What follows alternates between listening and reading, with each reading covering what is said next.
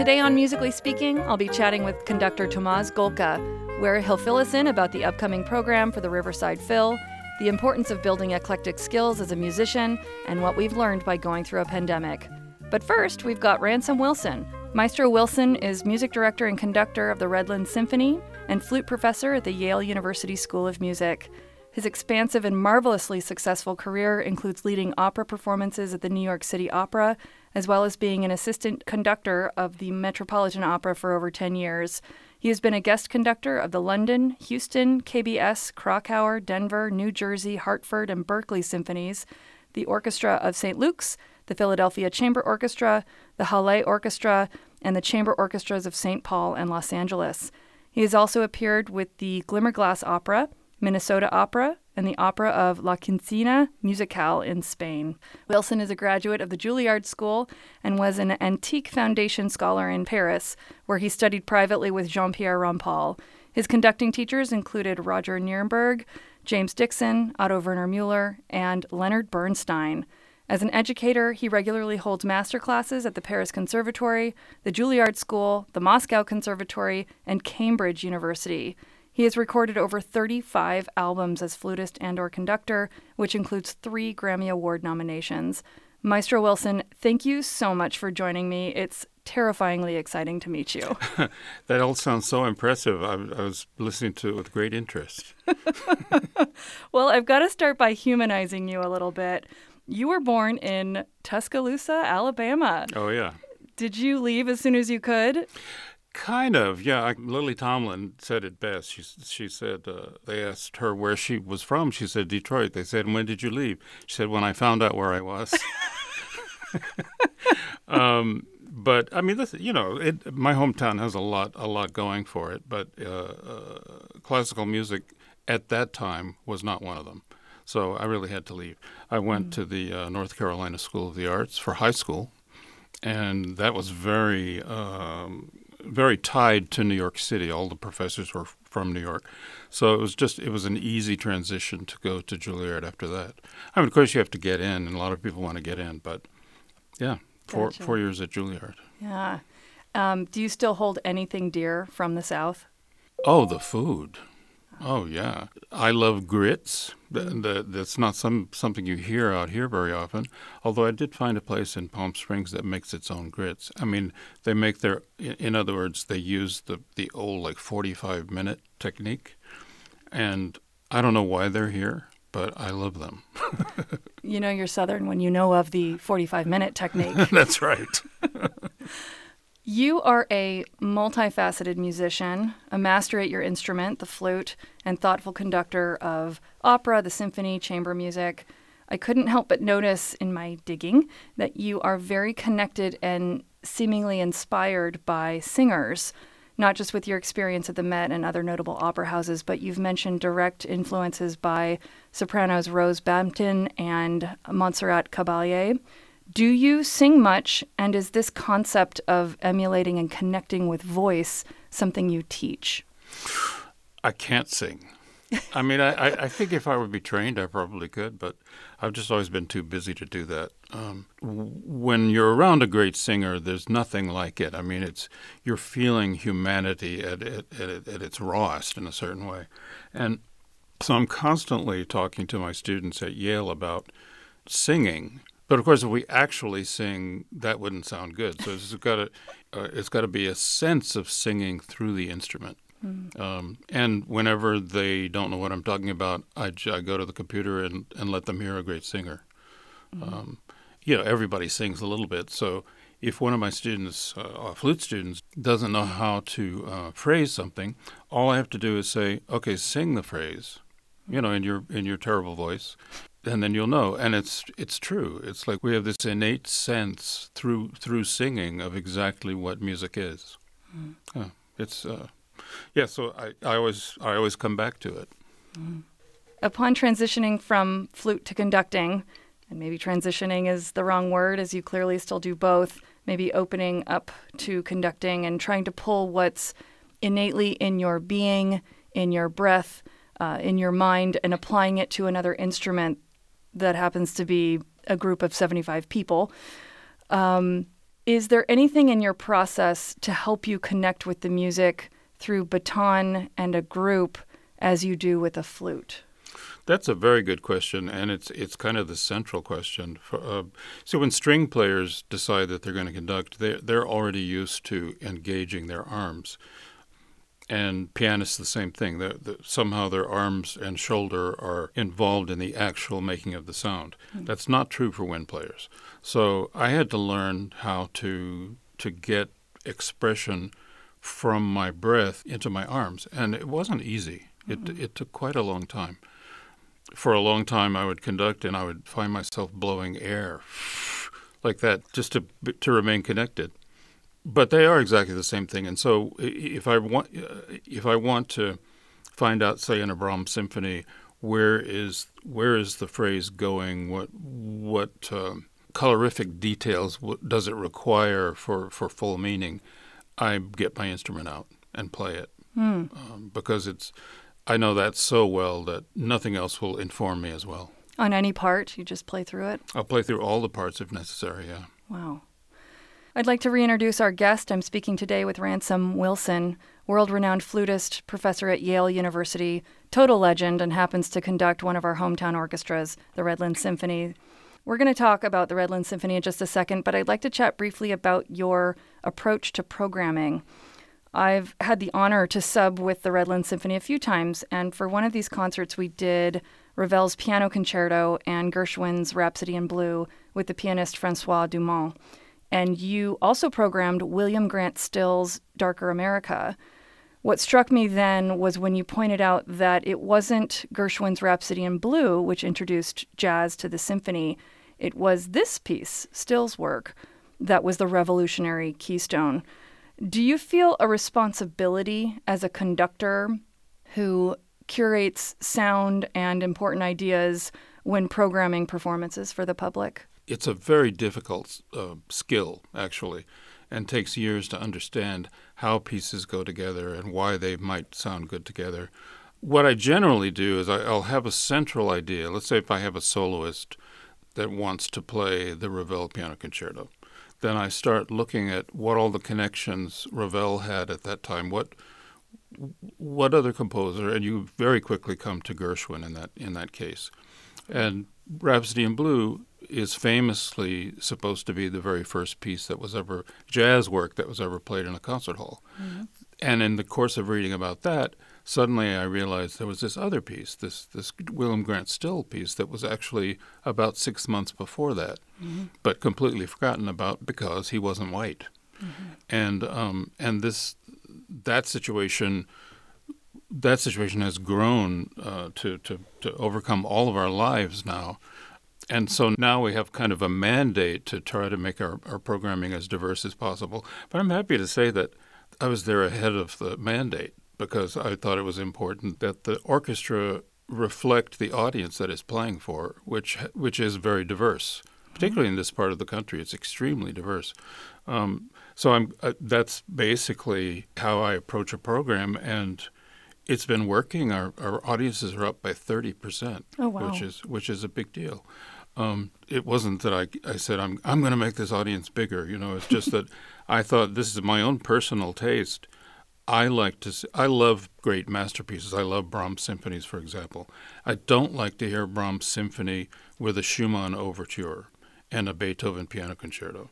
For me, it's too much. It's just too heavy. It's like going to it's going it's like going to a meal and, and, and being presented with uh, three different kinds of meat. It's just homogenous.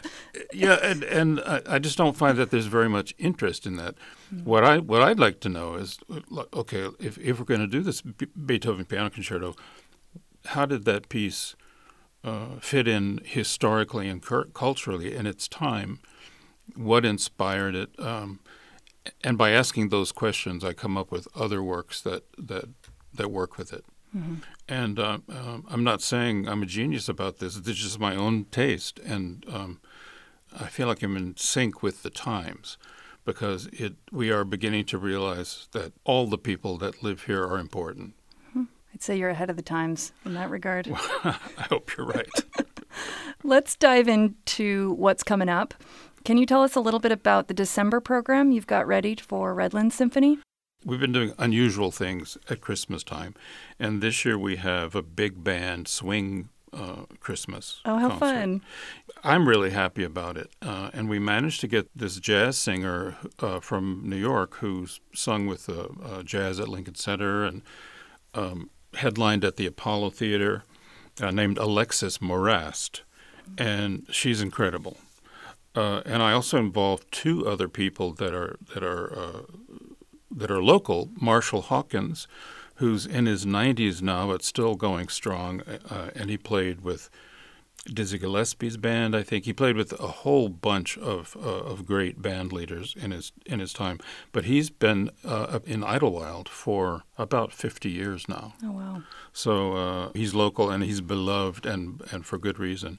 And uh, Gregory Robbins, who uh, who has a great deal of experience leading leading uh, big bands. But I'm really happy about the program because it's all of the favorite, you know, Jingle Bells and White Christmas and Chestnuts Roasting on an Open Fire and all this stuff, but in arrangements that are from the forties. Cool. Yeah, it, it's a great program, I think. Oh, that'll be so fun. I'm speaking today with Ransom Wilson, flutist, educator, and conductor of the Redlands Symphony. We don't have time to completely unpack the pandemic, but we weren't performing, we weren't traveling. Are there some things you can share with us that were helpful or that you'd like to keep doing that came out of the pandemic?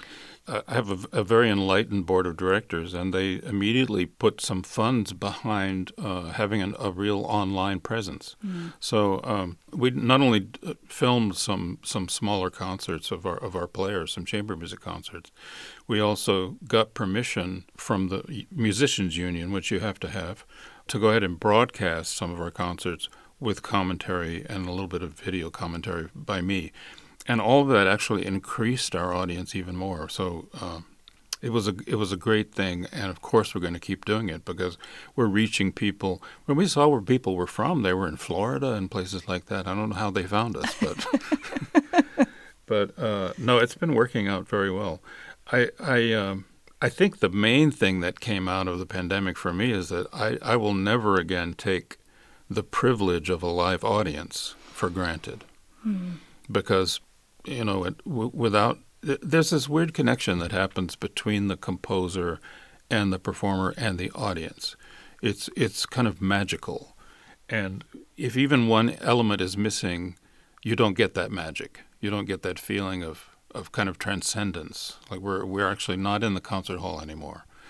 And um, having the audience not there just makes our lives empty. Mm-hmm. So uh, I think all of us feel the same, that that's a privilege that we will never again, never again take for granted. Absolutely. We are in the thick of the holiday season. Is there music you gravitate towards during this time? Uh, no judgment if you're a Messiah sing-along guy. No, I'm not. I'm not. although, okay. although it's a great, it's a great marketing tool, and it does really bring people together. It's good but, fun. But uh, I'm not. Yeah, I'm not one of those. um, you know, I, I happen to have Sirius X M in my car, and normally I listen to the big band channel, uh, the forties channel, and all of a sudden it all it all changed over to holiday music, but still in that style. And maybe that's what made me think of doing a, a big band Christmas. I don't know, because I, it happens every year. I always forget. Um, so I've been hearing really, really uh, snappy arrangements of Jingle Bells you know, on my way in here. You know.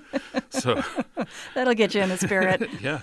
I listen to that. I listen to sixties and fifties music, too. And that's really that's really my thing. Yeah. Uh, I listen to contemporary jazz.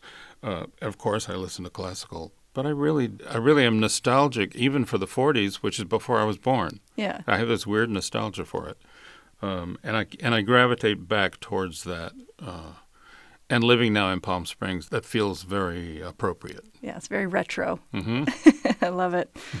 Um, not to out you, but you recently turned seventy. Are there areas of your artistic process that are changing as you get older? Well, I told one of my students the other day, I feel like I've seen everything that's going to happen. So now I'm in the um, assessment stage. So I don't have any conclusions yet, but maybe I will. Okay. But yeah, I feel like I've seen a lot. I mean, that probably the, the last surprising thing was the pandemic. I, I don't think there's anything more surprising than that that's going to come along. So, mm-hmm. uh, you know, I feel like I have nothing left to prove, so I'm just kind of cruising along, or uh, really enjoying life. Um, well, then my follow-up question will be, when are you going to write a memoir? It's interesting you should say that, because it, it comes up a lot. And I, I a couple of times during the pandemic, I said, I think I'm going to do that. But I'm thinking of doing it kind of in a different way so that each chapter deals with a particular aspect or a particular person that came along, and, and not just kind of like a through narrative, because mm-hmm. I think that would be boring. Mm-hmm. But I read a Langston Hughes uh, book that was very much like that. I can't remember the the title of it right now, but I just finished it. It was when he was telling his travels, and he went all the way from, I forget where he started, but he ended up in Haiti for a while, in Cuba, and he was in Russia with a movie a movie troupe. Wow, I didn't know of, that. I knew none of this. The, he he spent a long time. He was called over with a, uh, with about twenty black actors from New York mm-hmm. to make a movie about the black experience in America for the Soviets. Wow. And they knew nothing when they got there. They didn't they didn't have a director. Nobody in the film had had any experience at all, and uh, they had no direct they had no director mm-hmm. uh, and no no idea. So they stayed there for probably two months, just being put up in a luxury hotel, and nobody knew anything. Mm-hmm. And then eventually, m- many of them went home, but he decided to stay in and go to Turkmenistan and stuff like that. Mm-hmm. Uh, it's a fascinating book. Uh, Something about my travels. Anyway, it, it should be easy to find for anybody who's interested. But, but it, and it was set up very much in the same way. It's like, this is the chapter about Turkmenistan. Um, you know, this is the chapter about what happened in the hotel. And and uh, th- it, that inspired me. It was the structure. His structure inspired me. So maybe it'll come along soon. I'm pretty busy still. So you are. But as a programming master, I can understand you kind of obsessing over the form of this. I don't know, there's something primal about storytelling, and I can't help but think that, like you said, if you are thinking about various chapters, I have a buddy who's, who has written a book, and she started with um, her house and um, areas of the house in each room, and it, it actually started with a front door, and having that physical space to kind of think through and walk through for her, and I can't help, maybe with your travels or something, you could like compartmentalize that and then elaborate on those stories. Well, it's interesting because that sounds very much like the Memory Palace. Yes. And uh, yeah, I, I I did some some uh, practice of the Memory Palace. It's extremely effective. Yeah. And uh, I found it really pretty easy, actually. Of uh, associating things to remember with a place. Yeah. So you you you, you let's say you're trying to memorize a, a list of animals, mm-hmm. and you you attach to to the front door the name of five animals. And so every time you think of the front door, those five five animals uh, pop up. And then there's five more animals on the table right inside the door, and then there's five more on the staircase going up. And it's amazing that every time you think about that that staircase, those names pop up. Yeah. Um, and apparently that's how the Greek orators used to memorize their speeches. Oh, for goodness sake. So it seems to have been working for quite a while. Yeah. Um, I've been speaking today with Ransom Wilson, flutist, educator, and conductor of the Redlands Symphony. Ransom, are you open to a couple of rapid-fire questions? Oh, I guess. Okay, and just a word or two. Obviously, you are a lifelong learner. Can I ask what you are learning now, whether that's a score, a foreign language, maybe some new kind of technology? What are you learning these days? I am learning uh, to orchestrate, orchestra scores. Mm-hmm. I'm always learning languages, always. I'm getting my Spanish better now. I'm in the right part of the country for that. Absolutely. Um, I wish I spoke German better, so maybe that'll be that'll be coming up. Cool. Uh, who inspires you, musician or non? Um, I'm very inspired by Yo-Yo Ma. We know each other, but not very well. But just the way he continues to reinvent himself really inspires me. Mm-hmm. He's no stranger to the I E either. Um, who do you listen to when you're driving? You kind of mentioned X- F X radio. I well, I do. I listen to a lot of, uh, you know, a lot of swing, uh, big band stuff. Again, I wasn't even born when that stuff's written, but it fascinates me. Yeah. Um, or I'll listen to, um, you know, a great pianist. I rarely listen to flute players. I, I'm too critical. I can't really hear it. Mm. So uh, it has to be another instrument. Gotcha. For our friends who don't necessarily listen to a whole lot of classical music, but are interested in getting into it, where would be a good place to start? I think the the best place to start is with Tchaikovsky, hmm. because Tchaikovsky was the the master of of very simple ideas. Not that he was simplistic as a composer at all. He was a master of big structures that are very, very easy to understand. And of course, the music is very touching and very exciting. So I think for me, that would be the best place to start. What is your favorite thing to cook? I like to cook uh, exotic food from everywhere. And I recently discovered Peruvian food. So I, I, I'm really into that right now. I made a, a couple of times I've made a Peruvian arroz con pollo that is so good that it's indescribable. I mean, everyone that tastes it just can't believe how good it is. So that sounds delicious. Um, this may be a stretch, but do you have a favorite rock band or hip-hop group? I'm afraid I don't. That's okay. Do you have a favorite big band group? It's hard to beat Benny Goodman, but I'm very fond also of Tommy Dorsey. Hmm. When I hear, t- especially when he plays the trombone, that is the most heavenly sound. And I'm very inspired by listening to, to listening to him play. Maestro Wilson, it has been an immense honor chatting with you today. Thank you for being here. It's my pleasure. Thank you.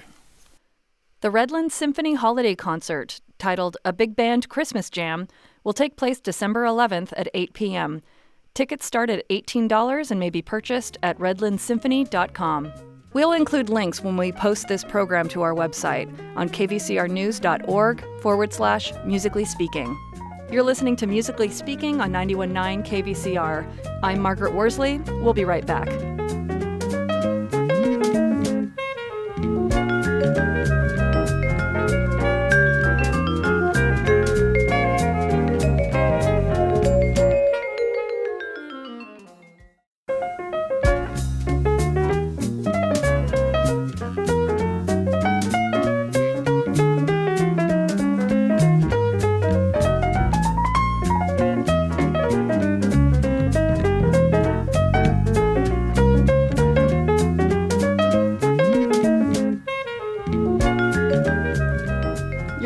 To Musically Speaking on ninety-one point nine K V C R.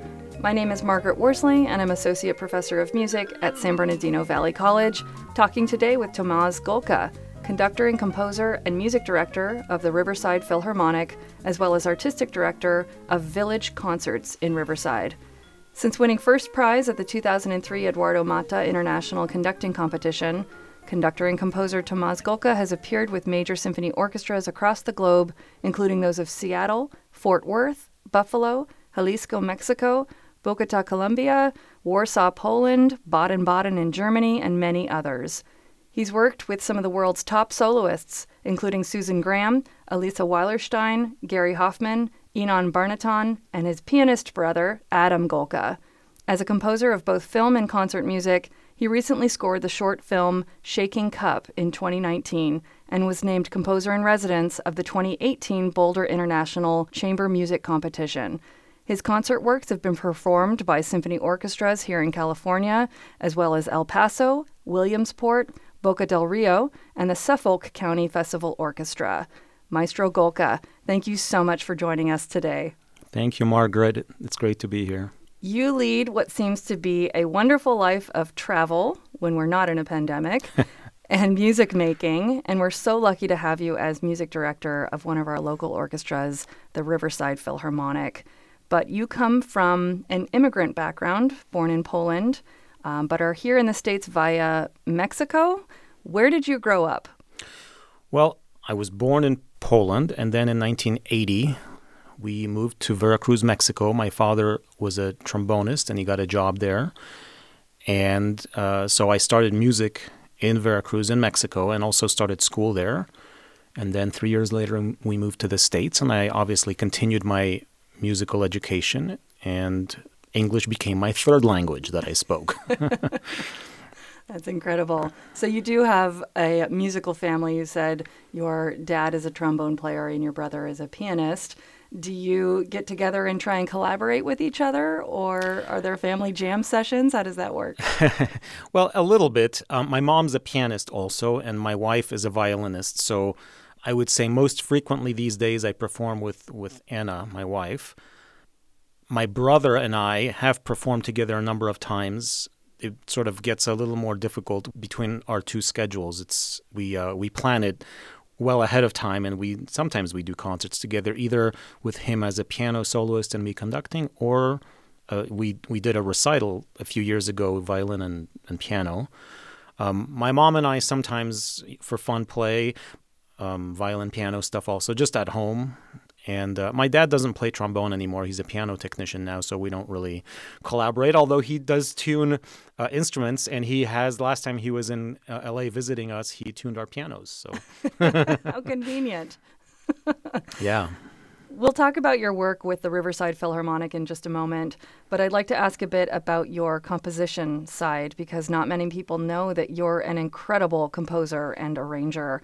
Can you talk briefly about your process? Do you write every day? Do you only write commissions, or do you still have fun writing what you want? Those are great questions. Um, I, I certainly wouldn't say I only write commissions. If I get commissioned for something, obviously I make that my priority. But um, I do have pieces that I write that are just sort of inside me that need to get out, so to speak.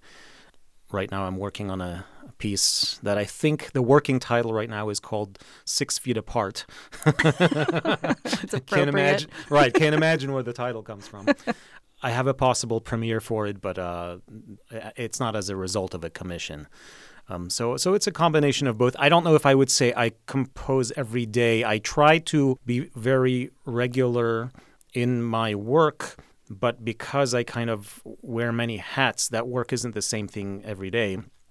Some days I'm a conductor, like today, I'm a conductor. I'm I'm here doing my conductorial duty, speaking on behalf of Riverside Philharmonic and also um, Village Concerts. But some days I'm predominantly a composer, and, and I will focus most of that day on composing something, as actually for the past few days. And then um, when I have violin concerts coming up, that tends to uh, monopolize all my time, because there's that little thing called practicing, which as an instrumentalist we have to do, which is a total bummer, I have to say, because uh, as a conductor, there are pieces that I've conducted, you know, five, ten years ago, and I open up a score, kind of review my notes on it, and, you know, within a few days I'm ready to go. Mm-hmm. That is certainly not the case with a violin piece. No matter how meticulous my fingerings and bowings are in the sheet music, I still have to shed, as we call it, put in the time. And it's like being an athlete, I think, as an instrumentalist. As you know very well, I'm sure, it's very difficult mm-hmm. to be an instrumentalist. Much higher so, maintenance. Absolutely. I'd like to take a moment to reintroduce our guest. I'm talking today with Tomasz Golka, music director of the Riverside Philharmonic. Let's talk about what's happening here in the Inland Empire. How long have you been working with the Riverside Phil? This is, I believe, my twelfth season. It's hard to it's hard for me to count, because I everything if I say, oh, I recently did this because of the pandemic, I realize that was like two years ago. So I confess on public radio that I, I haven't done a whole lot in the last year and a half. You're not alone. Uh, yeah, yeah. Um, I think it's been a wonderful journey for me with Riverside Philharmonic.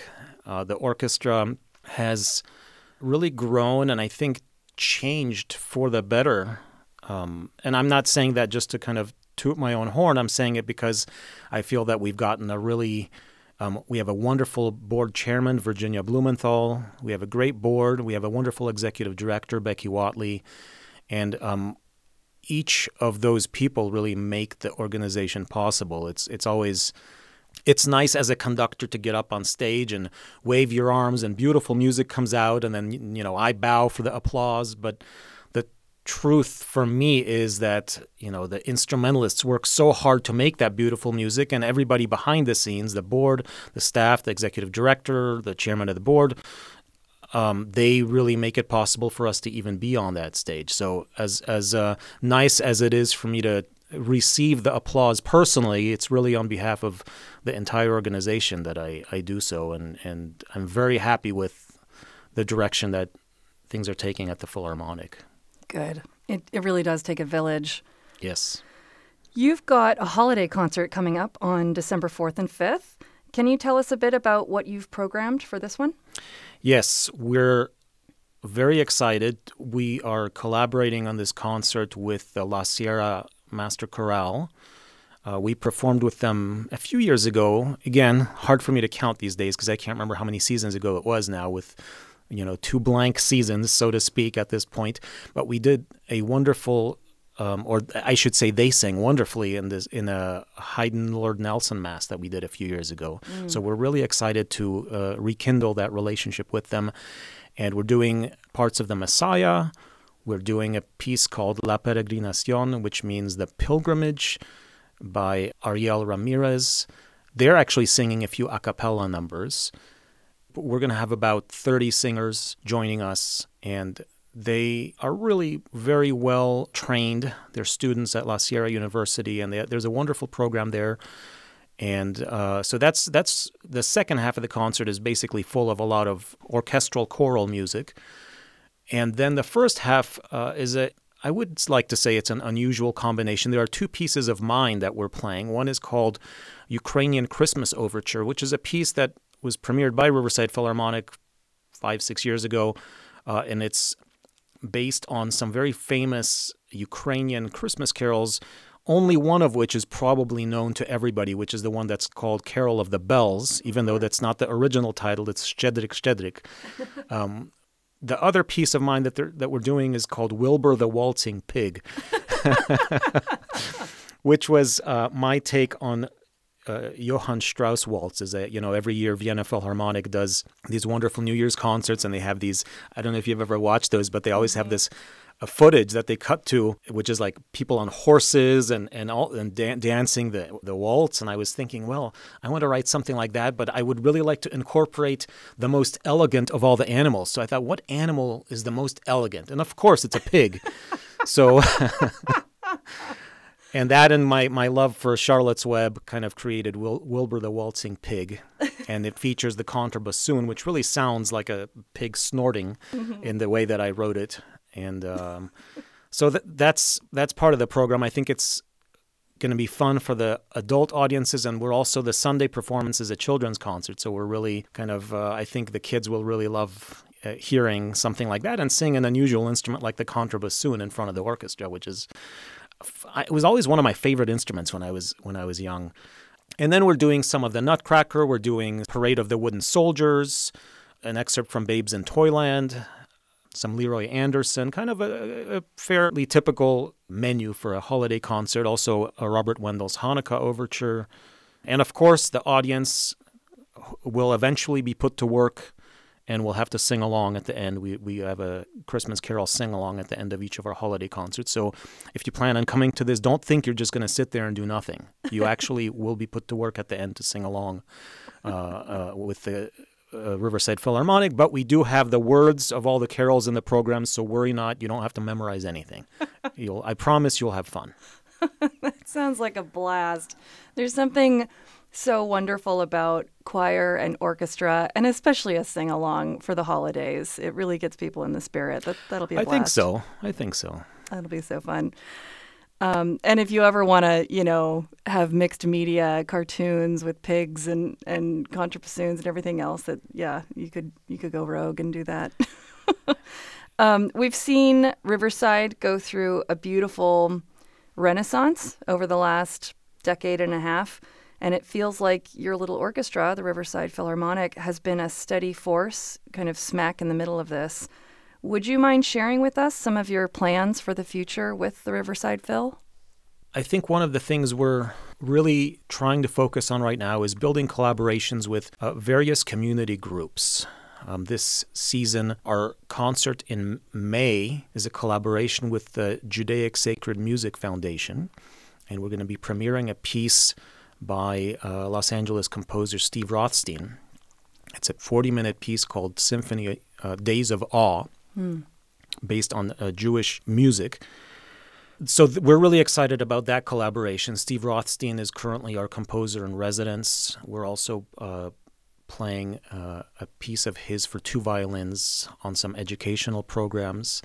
So um, that's been a very interesting and fruitful co- collaboration. I'm really hoping that next season we can have a collaboration with uh, some Latin American or Latino, I should say, community groups. Um, certainly for myself, because I grew up in Mexico, but I, I know that especially in Southern California, Latino culture is a very important and integral part of the identity of what it means to be Californian. Absolutely. So I th- I'm really looking forward to collaborating with, with some of those groups. I've already gotten to know a lot of the, the, the key players and some of those important organizations in Riverside, and I look forward to us being able to continue those kinds of collaborations. That's wonderful. I'm talking today with Tomasz Golka, conductor and composer and music director of the Riverside Philharmonic. This is K V C R, where you learn something new every day, and you are clearly a lifelong learner. Can I ask what you're learning right now, whether that's a foreign language, a musical instrument, some kind of new technology? What are you learning these days? That's a wonderful question. um, in the past few years, and certainly the, the pandemic has, for some strange reason, gotten me a little more into this. I've been learning a lot about cars, old cars. I like old cars, especially from the fifties, sixties, seventies. It's something that I wasn't really that into as a child, but when I was fascinated by some old car, there was a special place in my mind or my heart for those, and I always thought, oh, someday I want to learn more about that. And I think for me it kind of ties into, I'm a history uh, nut, and I really like Uh, being able to connect, whether it's a musical piece or a certain car, to a certain time period. And I feel it's it's kind of, it's very instructive to sort of see the, the ingenuity and the and the engineering milestones that have been accomplished throughout the twentieth century especially. And for me, um, w- with my daily meditations that I, I do every day, I, like many people, I strive to live in the present, but I confess that there is comfort in the past mm-hmm. because it's familiar to us. So so looking back at, uh, you know, a time period like the fifties, sixties, seventies, um, for various reasons, and obviously none of those times were perfect. Each of those decades was very flawed in its own way for certain groups of people more than more than others. But coming from my European background, you know, I have these photographs of my grandfather and my great-grandfather with these beautiful old cars, and and it's there's something that connects me to those ancestors of mine through those cars, as strange as that may be to say, and just kind of that's what I've spent time learning, in addition to, of course, music as a lifelong quest. I mean, as Rachmaninoff said, music is enough for a lifetime, but a lifetime is not enough for music. And I definitely agree with that. I mean, whether it's my own compositions or whether it's it's a studying music that I'm going to be conducting, there's no end to it. I mean, I feel like eventually I accept the fact that this is as far as I can get with this for now. And the Felix Mendelssohn quote comes to mind, which is, I think he said, "A work of art is never finished, only abandoned." And I think I think that there's a lot of truth, and and and because music is such a lifelong learning process, it's just about finding the acceptance to let go my inadequacies. That's the only way that I can eventually put forth a piece of music that I wrote or get up on stage and conduct it, because I feel that one can never know it well enough, or one can never create a composition that's perfect, and, and all those composers that in the late nineteenth century could were were m- metaphorically speaking paralyzed and almost unable to write something, like Brahms, who was had such a difficult time creating a symphony because he was li- living in the shadow of Beethoven. I get that. I mean, you, you know, it's so difficult to to have the courage to be an artist and say this is me, when there have been and are so many other great people out there. Mm-hmm. So knowing when to walk away. Yeah. Like I said. Yeah, there's so much to unpack in what you just said, but um, I, I, what resonated especially with me is this concept of um, reflection during the pandemic. We really all have been through this, not to get too dramatic, but like a, a collective trauma. And to be able to press pause and think about history, think about our family, our grandparents, and the connections that we do have, and priorities of life, and what things mean to us, and, you know, talking about travel, and, and you know, do I want to be on the road all the time? And, and these are good things to think about and just kind of re- reassess and reflect on. So there there have been some advantages, advantages to the pandemic, I guess. You're listening to Musically Speaking on ninety-one point nine K V C R. My name is Margaret Worsley, and I'm chatting today with Maestro Tomasz Golka. We've got to take a quick break. We'll be right back.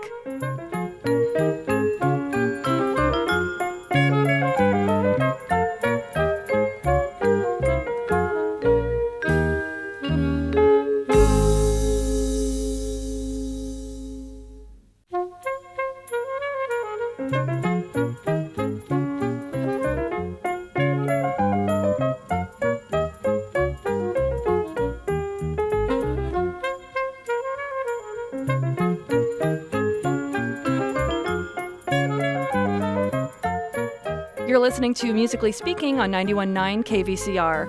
I'm Margaret Worsley, chatting today with Maestro Tomasz Golka.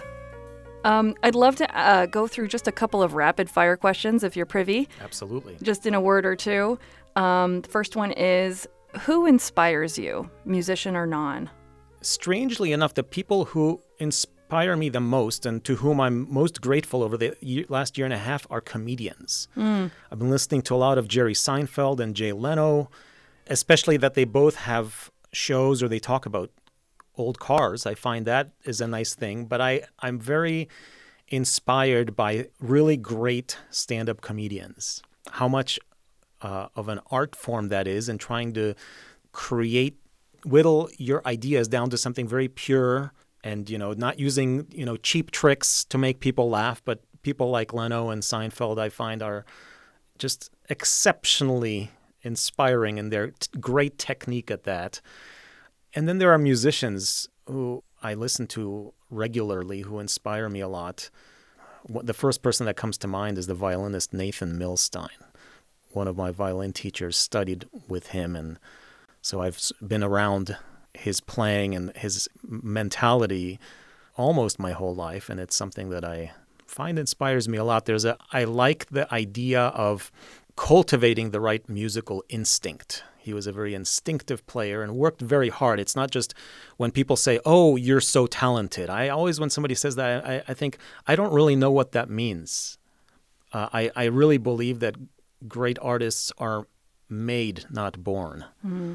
I think that that to me is important as far as somebody born not in circumstances where they easily walk the path. It's almost the path is paved for them to walk a certain path. Mm-hmm. Um, I don't think that's necessary. I think, first of all, you can be born into any circumstances and become a great artist.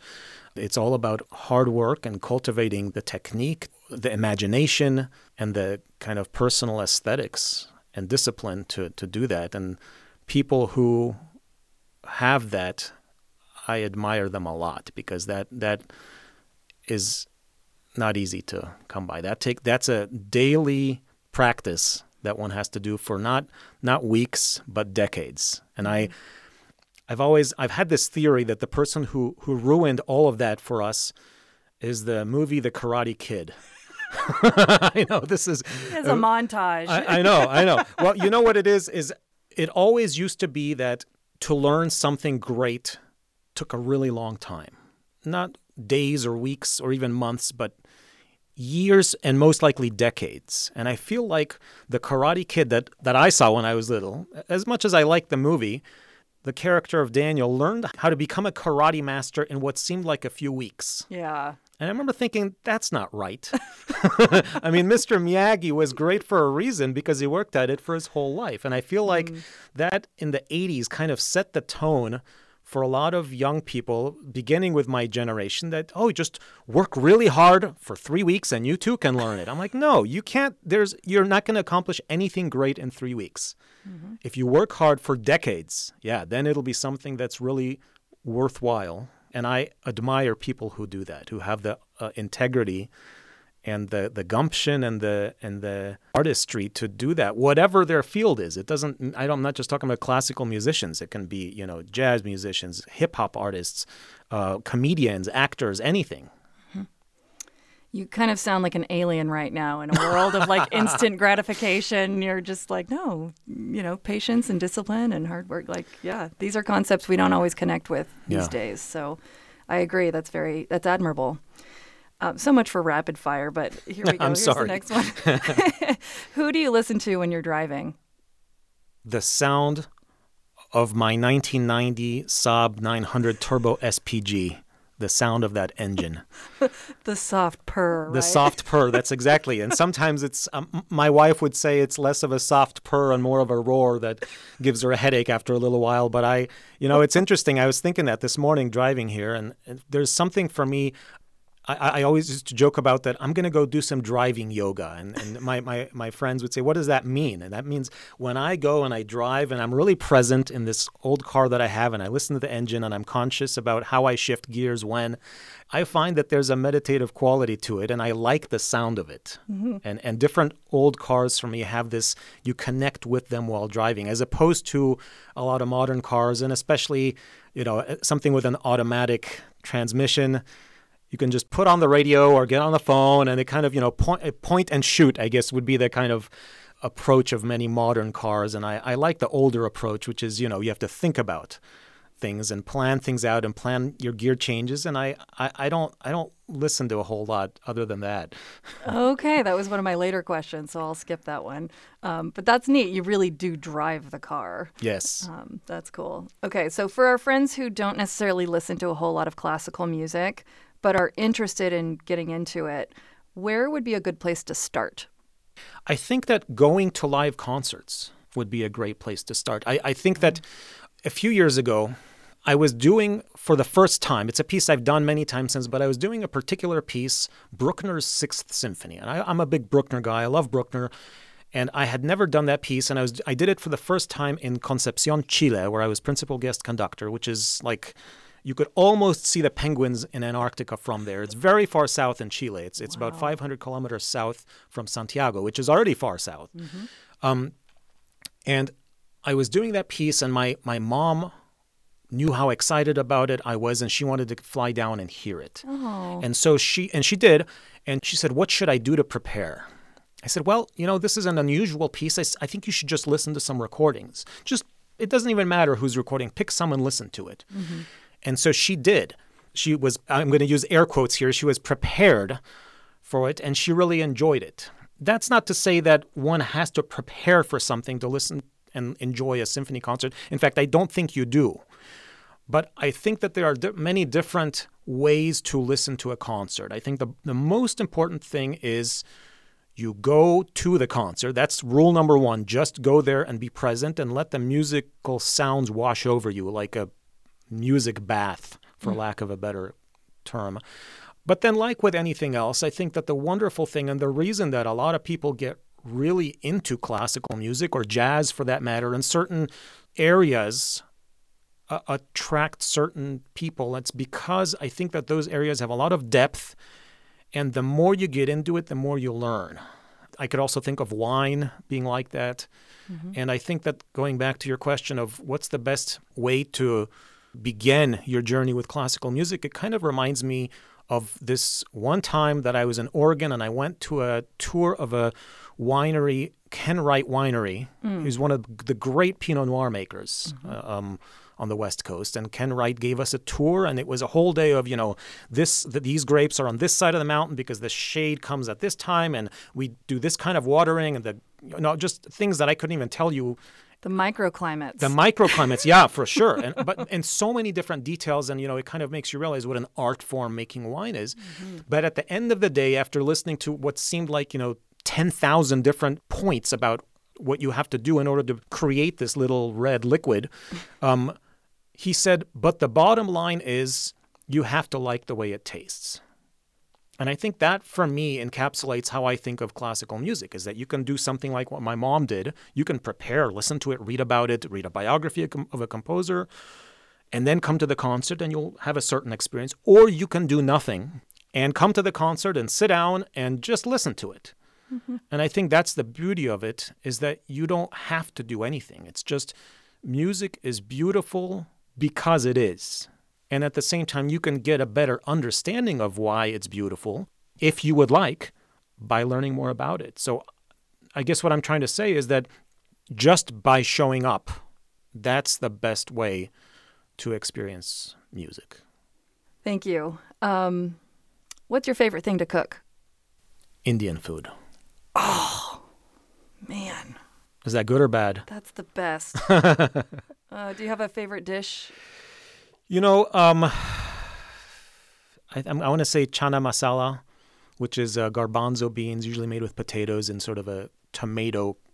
Uh, I guess people use the word curry, but that, that doesn't, I mean, it's with spi- specific spices. It's very good. Yes, so. I love chana masala. What about dal? Any dal dishes? I, all kinds of dal. Dal tarka I love very much. Um, and I, actually, one of my favorite things is a mulligatawny soup, which is also made of dal. It, uh, dal is lentils, and mm-hmm. with uh, turmeric and some other spices that I uh, really like. Especially these days when it's a little cooler, it's nice to have a little bit of uh, mulligatawny soup, which I guess became famous on Seinfeld, right? With through the, the soup Nazi. No soup for you. Come no back one year. That was the mulligatawny. Uh, I was going to ask if you were a Jerry Seinfeld fan because of the Cars thing, oh, too. Yeah. Comedians and cars getting... That's one of my favorite shows. It's so good. Absolutely. Before we say goodbye, can you remind our listeners of how they can find more information about the Riverside Philharmonic's performances? Yes. I would say go to the Riverside Philharmonic website, which is riverside philharmonic dot org. And you can also call our ticket office and get tickets that way. And I very much hope to see you there. I've been talking today with Tomasz Golka, conductor, composer, violinist, and music director of the Riverside Philharmonic. Tomasz, it has been a pleasure chatting with you today. Thank you so much. Thank you, Margaret. The Riverside Philharmonic Holiday Concert will have three performances, including Saturday, December fourth at two p.m. and seven p.m. at the R C C Coyle School for the Arts Hall, and a children's concert Sunday, December fifth at two p.m. at the Cesar Chavez Community Center. Tickets are on sale now at riverside philharmonic dot org. We'll include links when we post this program to our website on kvcrnews.org forward slash musically speaking. I'm Margaret Worsley. I hope you'll join us next month on the fourth Saturday and following Monday for Musically Speaking. Thanks for listening.